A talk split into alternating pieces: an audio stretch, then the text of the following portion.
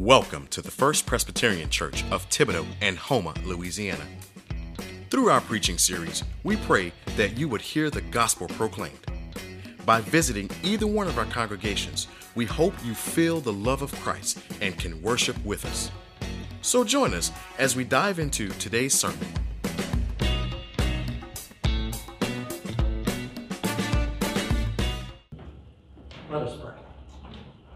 Indeed, Lord, we come this morning to sing of your grace, to meditate upon your love, to gather and grow. As your word is proclaimed, as it is read, speak to your church, that we may fully understand your grace day by day, that we may understand the full gospel, the full work you have done. We pray in Jesus' name. Amen. Even as I say, know the full gospel, just as the Father himself, as we have discussed, is immense and incomprehensible in his immensity. The gospel, in many ways, is a mystery. It's profound. It is beyond our full understanding. But we have been given what we need to know, and we need to enter in that. And so I was looking through my, my sermon catalog in my um, on my computer, and it's pretty extensive. And it's gone through different versions of my own personal um, filing system. So initially, I filed everything under the um, sermon scripture. But then I realized that some of these are more topical, and where so somewhere along the way I have topical sermons and I have by scripture. And I was kind of stunned going through my files of 21 years of sermons, and, and I had not feel like I have, but I couldn't find one on the five points of grace. I was kind of surprised. It doesn't mean it didn't happen. And I know it has inhabited my preaching for 21 years. So this morning I want to begin with an overview, introduce us to the five points. I'd like to tell you it's going to be a short, shallow dive. It's going to be a shallow, wide dive. And uh, we're going to try and, and land this plane in, in a reasonable amount of time. But I want us to not pretend that we're going to walk away understanding everything about this mystery. But on the other hand, I want us to understand at least a little bit about how God saves us. Okay, and so we talk about the five points of grace. Understand that in the Presbyterian system and Reformed theology, we believe in God's grace we have names for part of it, but it's one whole coming from God. And so these are categories we use to understand his saving work called grace, often referred to as the good news, the gospel. And so, again, we look at it, and doctrine like this can be challenging, but it's important. John Piper, the author of the book, The Five Points, talks about his conversion, if you will, into a reformed framework of understanding the sovereign grace of God or the doctrines of God. He writes on page 9 But all the wrestling to understand what the Bible teaches about God is worth it. God is a rock of strength in a world of quicksand. We should say amen to that. To know Him in His sovereignty, that means in His control, His reign, His power, His glory, all of that sovereignty is to become like an oak tree in the wind of adversity and confusion. And along with the strength is sweetness and tenderness beyond imagination.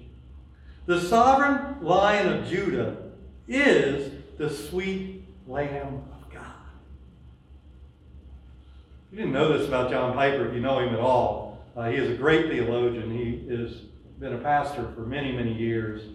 Um, he also writes poetry, and you can hear it when you listen to him speak of God. It's one of the reasons I think I appreciate him so much. What he just said there is so very true. In the power, in the strength of God, there is always the sweetness and the tenderness of his mercy and love. And so when we come to these doctrines of grace, and we must understand that they have fallen upon hard times in our culture, but even within Christianity, They're often referred to as the five points of Calvinism or more generally as Calvinism. These doctrines show us how God works to save us. And what we discover there is that we have less independence, to use a popular word, we have less agency than we think we do. And that's alarming to modern humanity. We, we don't like to hear that. Fact of the matter is, it hurts our feelings. It's very counter to our culture. One of the things I don't like about talking about the five points of Calvinism or studying the five points of Calvinism is that Calvin didn't write them. Calvin wrote the Institutes of Christian Religion when he was a, think he wrote the first draft when he was 28 years old. Every time I think of that, it makes me feel like such a slacker. Right? He spent his entire life revising and bringing them forward. On my shelves, you would find about three or four books that I've read as many times. The Bible, obviously. Um, a few novels by Louis L'Amour that I've read repeatedly. A book by, escapes me at the moment, but Eugene Peterson, one of my favorite pastors. And then this book, The Institutes of Christian Religion. Now, over time, Calvin, who discipled many, many leaders, had a disciple named Beza. Beza uh, taught a student named Arminius. Arminius rose five objections to Calvinism, and the five points of Calvinism were written by the Synod of Dort, D O R T, to combat them. I am not at all compelled to support or tell you the five objections of the Arminians. However, I will talk about the five points of the Synod of Dort. You can find the Synod of Dort online. You can read it to your exhaustion. It is dry reading. John Piper, much better. But it is also good theology. Now, the teachings of the Synod of Dort, just bringing it forward quickly, are represented by an acronym made famous at this point called TULIP. T U L I P. Now, it's a funny thing about that. Nobody knows who coined that acronym. Probably some desperate seminary student hundreds of years ago grappling with how to remember the five synods of Dort, five points of the Synod of Dort, lest they fail and never become a pastor, right? And so they came up with the expression tulip, probably because of its nearness to Holland. And so it has been ever since. Total depravity, unconditional election, or as I often say it, unmerited favor, limited atonement, irresistible grace, perseverance of the saints. Now, an acronym forces things into an order for memory. Doesn't mean it's the best order. Doesn't mean it's the best way to present it. And so today, as we do our dive in, our shallow dive into the topic, we're going to treat it with a different order, TILUP. And I'll explain that in just a little bit. But it's uh, one that John Piper recommends. And the moment he recommended it, I ran it through in my head and I'm like, oh, that flows so much better. Because one thought building on the next. If I fail to do that this morning, it's my failing, not his or the doctrines. All of this is five ideas, five facets of a diamond for the whole doctrine we call grace. And so we want to be aware of that. And so let's dive in. Point one total depravity. Romans 14 23 says this But whoever has doubts is condemned if he eats, because the eating is not from faith. For whatever does not proceed from faith is sin. The word of the Lord. Thanks be to God. That is the scary sentence. And really, it's only the last third of that verse that I want to look at. For whatever does not proceed from faith is sin. And that points out the unclarity we have in modern culture, and I think through most of human history, about what sin is. We think sin is harming someone or something or some organization or somehow harming God. We do understand that we cannot harm God. We can bring disrepute to his name, but he is beyond our ability to harm. His very nature, unchangeable, as we've discussed. But whatever does not proceed from faith is sin. Sin is disobeying God. God calls us to live all of our lives by faith. Romans 1:17. The righteous shall live by faith. I don't think I've made it to your list. Romans 1:17. The righteous shall live by faith, not by their intellect, not by the might of their hand, not by their rationality, their ability to reason, although all of those are part of your life. They will all be exhibited throughout your life here on earth. We must live by faith first. Our intellect, our reason, the power of our hand must be shaped and directed by faith. Then we can live.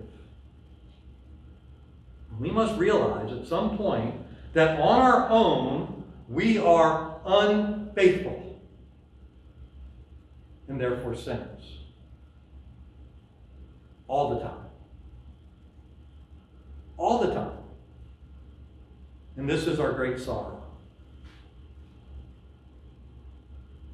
On page 17 and the five points, Piper puts it this way When we speak of man's depravity, we mean man's natural condition apart from any grace exerted by God to restrain or transform man. We got to remember the message on common grace. That God is constantly restraining the creation, right? He's restraining humanity's proclivity to sin through common grace. And therefore, we can see evil men, we can see sinners doing good things on a common basis. So, a lot of people like to try and convict Christianity, right? And one of the ways they like to convict Christianity is say, well, what about Gandhi? Gandhi was a good man. Was he? Have you actually read a hard biography, a deep dive into Gandhi's life? He did do amazing things.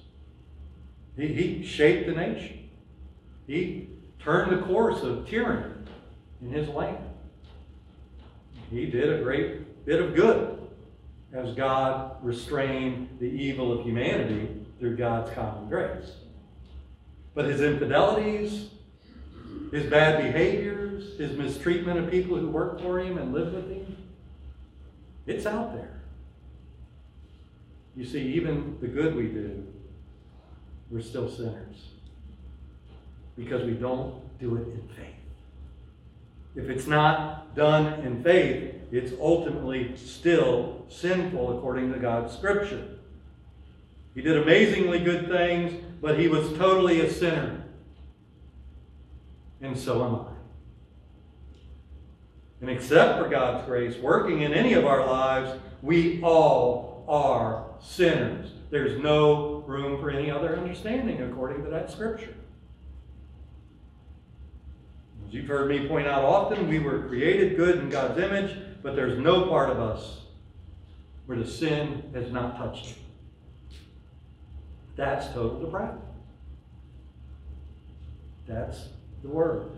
We're totally dependent upon faith to live, and that happens by grace alone. Think of it another way from a human example. If you ask a child to take out the trash, I know none of us have had this experience. I am not ratting out any of my children because my children are perfect in every way and they are sitting in the back in, in various places. But you ask a child sometimes, I've heard of it, to take out the trash. They don't want to take out the trash. They have 10 reasons why it is unrational for you to ask them to take out the trash in this moment you make it clear that they are taking out the trash. There might be pain involved if they do not. Not that we threat any physical harm ever, but we will remove pleasure and joy from your life until you take out the trash. And so they take out the trash. They are muttering things under their breath as they take out that trash that they certainly did not learn in church. Can I get an amen? Not that any of us have experienced this. We're amening for others, those poor souls, wherever they may be. They take the trash out, they kick over some cans, they drop some trash along the way, they curse your name under their breath, they grumble, they complain. Have they really obeyed you? Have they really done good? I mean, they've done what you asked them to do, but they were not faithful. This is our condition. So, the working that we do, the works we present as good before God, as Paul says, are filthy rags. They are unworthy. We cannot do good we are totally depraved. We're helpless. We can do nothing to save ourselves. Love the Lord your God with all your mind, heart, soul, and strength. If you have not done these things, you are a sinner. So that's the T in TILUP, formerly known as TULIP. Point two, irresistible grace. Oh, people hate irresistible grace because they don't understand it. This is the one where a lot of people say, I am a four point Calvinist. Some say they're three point Calvinists. It's really interesting to listen carefully to people challenging the doctrine of irresistible grace. They insist that we have to choose faith. They are not wrong, yet they're so wrong. You do have to choose. It's the manner of your choosing that we're discussing right now. And so again, the scripture. Romans 3, verse 10. As it is written, None is righteous. No, not one. No one understands. No one seeks for God. All have turned aside. Together they have become worthless. No one does good, not even one. That sounds pretty specific to me. I've been talking a little bit about the word all, but this is different. Not one. No subset. That is a scathing assessment of our status under total depravity. But I want us to think a moment here. I want us to try and grow in our faith. When you meet people within the church, when you encounter very mature Christians, I want you to think of the very mature Christians you know now or have known in the past. And I want you to think about how often they took credit for their conversion experience. Those who have praised their intelligence to be smarter than others to choose Jesus. Have you ever heard that? Have you ever heard someone get up in a testimony and talk about how their choice was superior to the billions of people on this planet who will not make that choice today. I would dare say you have never heard such a speech because it's ridiculous. Nobody would say, and this is an imaginary crazy person, well, I was just smarter than my friends and family, and I exercised more wisdom than they did, and I chose Jesus. No. The mature believer in Christ says, every time I've heard it, this is the classic way of saying it, but I've heard a thousand different versions of it. But for the grace of God, there go I. Amen? And we've heard that testimony over and over again. I have my own version of it. I like to say, the more I grow in Christ, the less I had to do with it. When you realize the truth you were totally depraved. You were an utter sinner. You had no chance by your own nature, no ability to draw yourself into salvation. You could not rescue your drowning body from the ocean.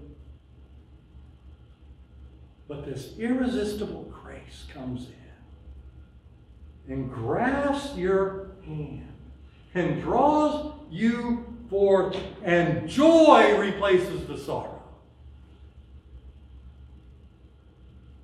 We are unable to submit to God in our original condition unless God extends His grace to us. We cannot choose Him. And when God acts, can we agree that God always succeeds? God has never failed, and He never will. And if He extends His grace, then we will respond. We just sang this a couple weeks ago. Um, I know some of you were unfamiliar with this hymn and do not love it quite as much as I do. I, I had a, I don't know if y'all saw the Facebook post where an Arminian friend of mine claimed this hymn as the Arminian fight song. I don't think he's reading the hymn very well. So I want to review it. Long my imprisoned spirit lay, fast bound in sin and nature's night.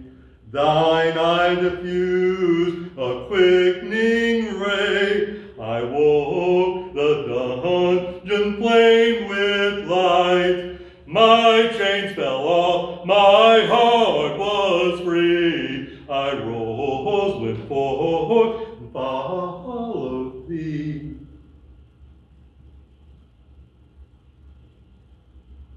The ray came. I was trapped. I was unable to see. I was trapped by my very nature in a darkness unpenetrable. And his eye cast upon me. And the ray of light that broke forth from that, it caused the dungeon I was living in to become aware to me. I could see I was enslaved and imprisoned for the first time. And in that moment, I did not take off the chains, they fell off of me. I was set free. His work, shown in my choosing to stand up, to walk out of that dungeon and follow him. Amen?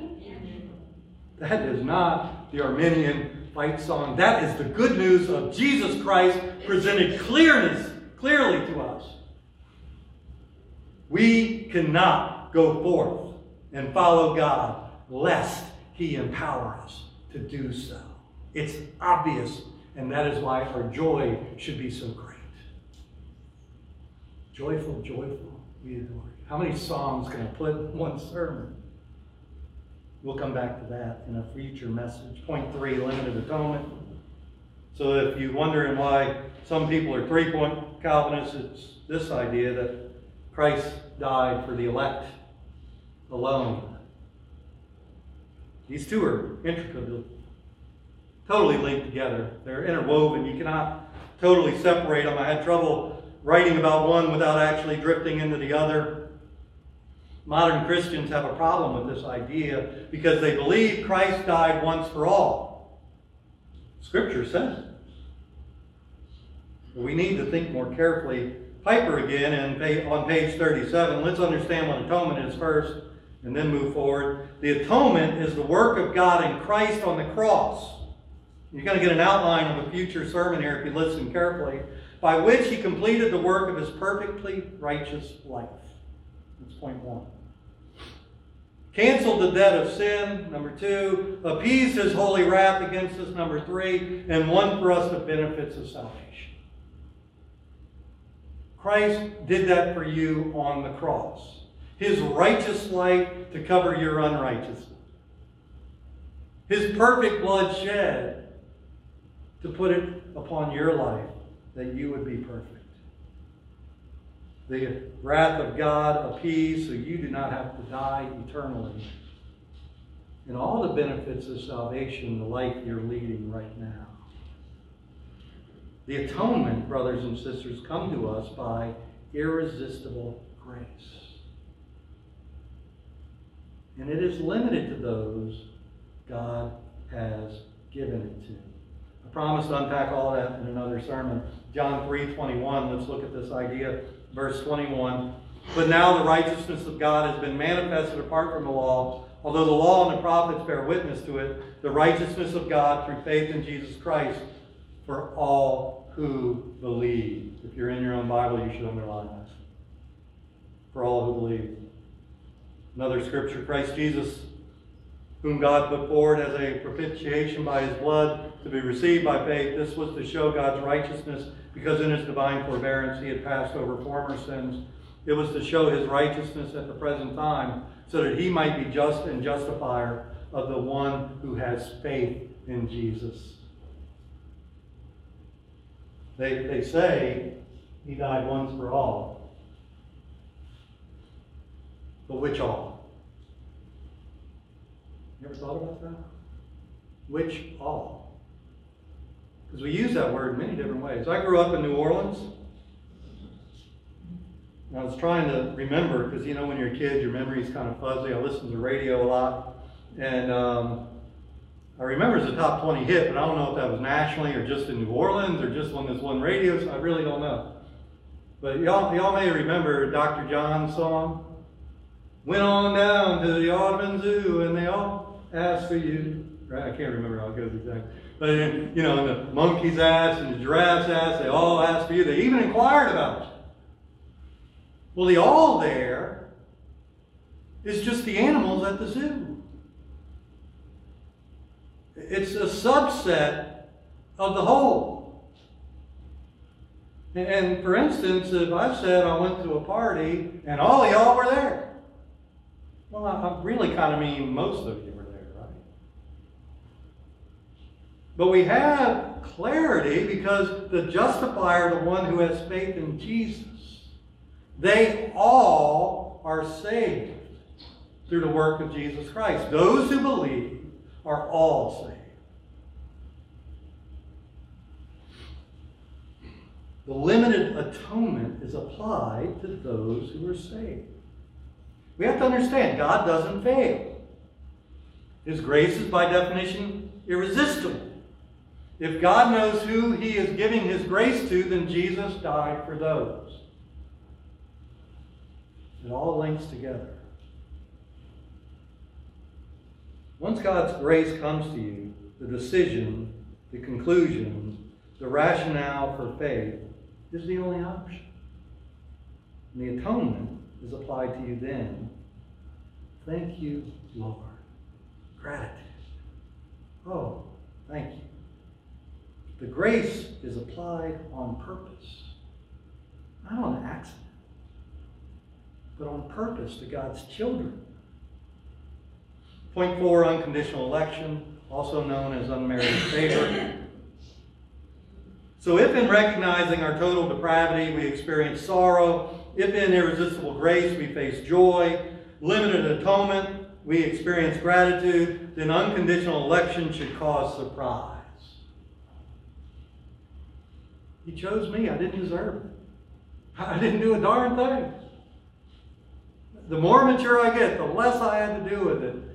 I'm really not all the way there, but I already get I didn't do anything. Why me? How me? Some of you are old enough to remember, um, I think Sally Fields received some kind of award. You like me. You really like me. She's just stunned, right? Just blown away. God likes me. Romans 9 15. You have to understand his right to choose, his power to choose.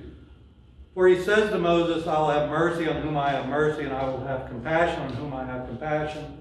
So then it depends not on human will or exertion, but on God who has mercy. For the scripture says to Pharaoh, For this very purpose I have raised you up, that I might show my power in you, that my name might be proclaimed in all the earth. So then he has mercy on whomever he wills, and he hardens whomever he wills. So, having been willed by God into this relationship with Him, whereby His power you have chosen to follow Him, God is sovereign over His grace. No choice of man can supersede the choice of God. And therefore, just as we understand logically that it makes sense that God would have died for the people, God knew He would save, that He will choose to work in this method of our choosing Him to select His people we see that his grace makes all of that possible. The atonement of Jesus is limited to those who God will save. and He will work in our lives.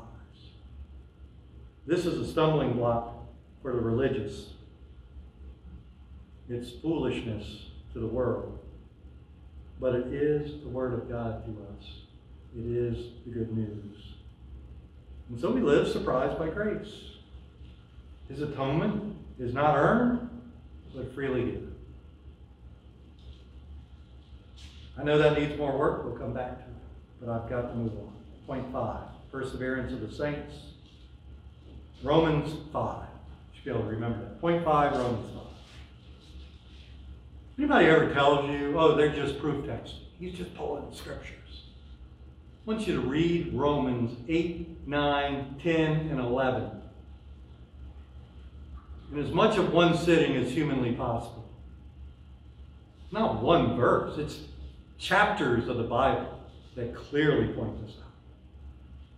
Romans 5, verse 1. Therefore, since we have been justified by faith, we have peace with God through our Lord Jesus Christ.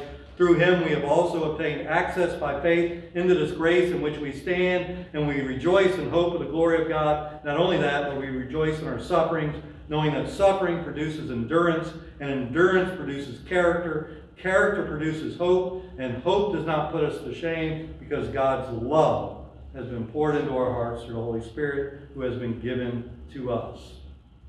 If God's love has been poured into your heart, the Holy Spirit is dwelling in you, and He will give you all the endurance you need. You will not be put to shame. You will not walk into the final judgment and be told to go away. God will bring you all the way home. And if you haven't figured it out, I'm taking all these very logical doctrines and attaching emotion to them. Brothers and sisters, that should bring you immense comfort. We're so fickle. We fail so readily. Do we really want this up to us? Do you really desire good news that is dependent on your choosing? That sounds like foolishness to me. Or would you rather have it in the permanence of God, the unchanging one, the one who has no need, who is self created or self existent, I should say? Scratch that, it never happened. This one will bring you all the way home. I'm going to end there. So the point is not to create controversy. It's not to um, attack any brothers and sisters in Christ. Rather, it is to show you the work of grace in a way that makes sense. Due to our total depravity, we are helpless, and therefore we need an irresistible grace to illuminate for us the decision we need to make to follow and be a Christian.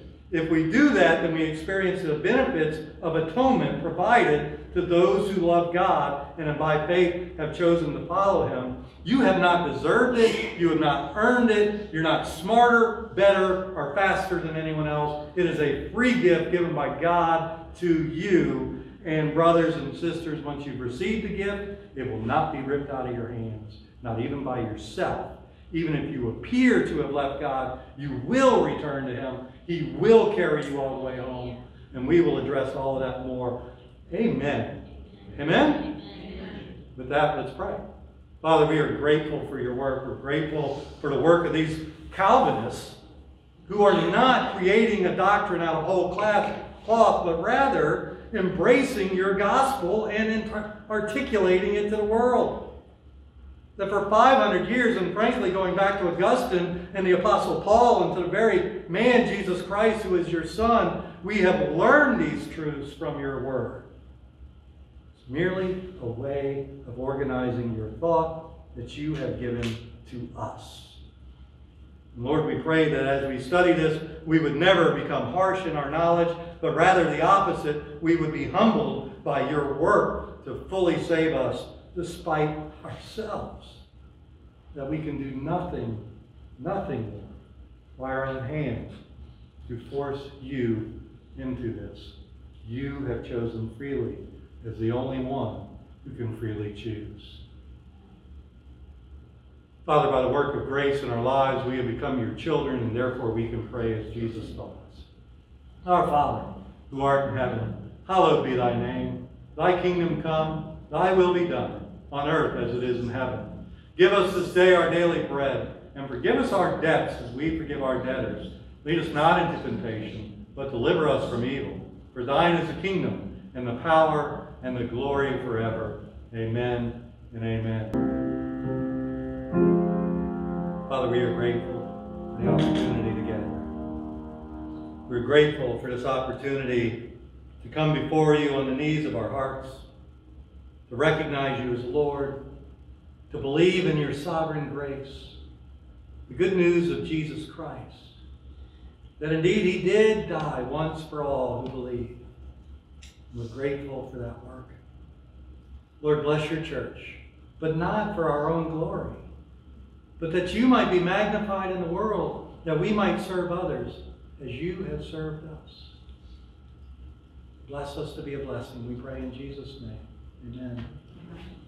I hope today, my prayer, that you would have learned of God's amazing love. That you would see that you have nothing, nothing to provide him that he hasn't given you. And that is freedom. That is power. For now, when you go into the world and you share and serve others, the results are not your responsibility. The Father is working in and through you to do what he will. Serve him. Join me in these words. Praise to you, God of our salvation. You come to our help and set us free. May your strength be our shield and your word our lamp, that we may serve you with pure hearts and find deliverance in Jesus Christ, our Savior. As you go this day, know that the Father has loved you with an everlasting love, that the Son loved you to the cross and died in your place, and that the Father and the Son have sent the Spirit upon you to dwell in your heart and guide you that you may never be alone. Praise be to God. God bless you all. Amen.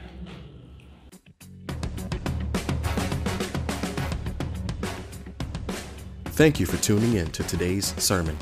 If you want to learn more about our churches, please check out our websites. For the Thibodaux location, www.fpct.net. And for our Houma location, www H O U M A F I R S T dot church. That is houmafirst dot church. Again, thank you for tuning in, and may God bless and enrich your day. See you next Sunday.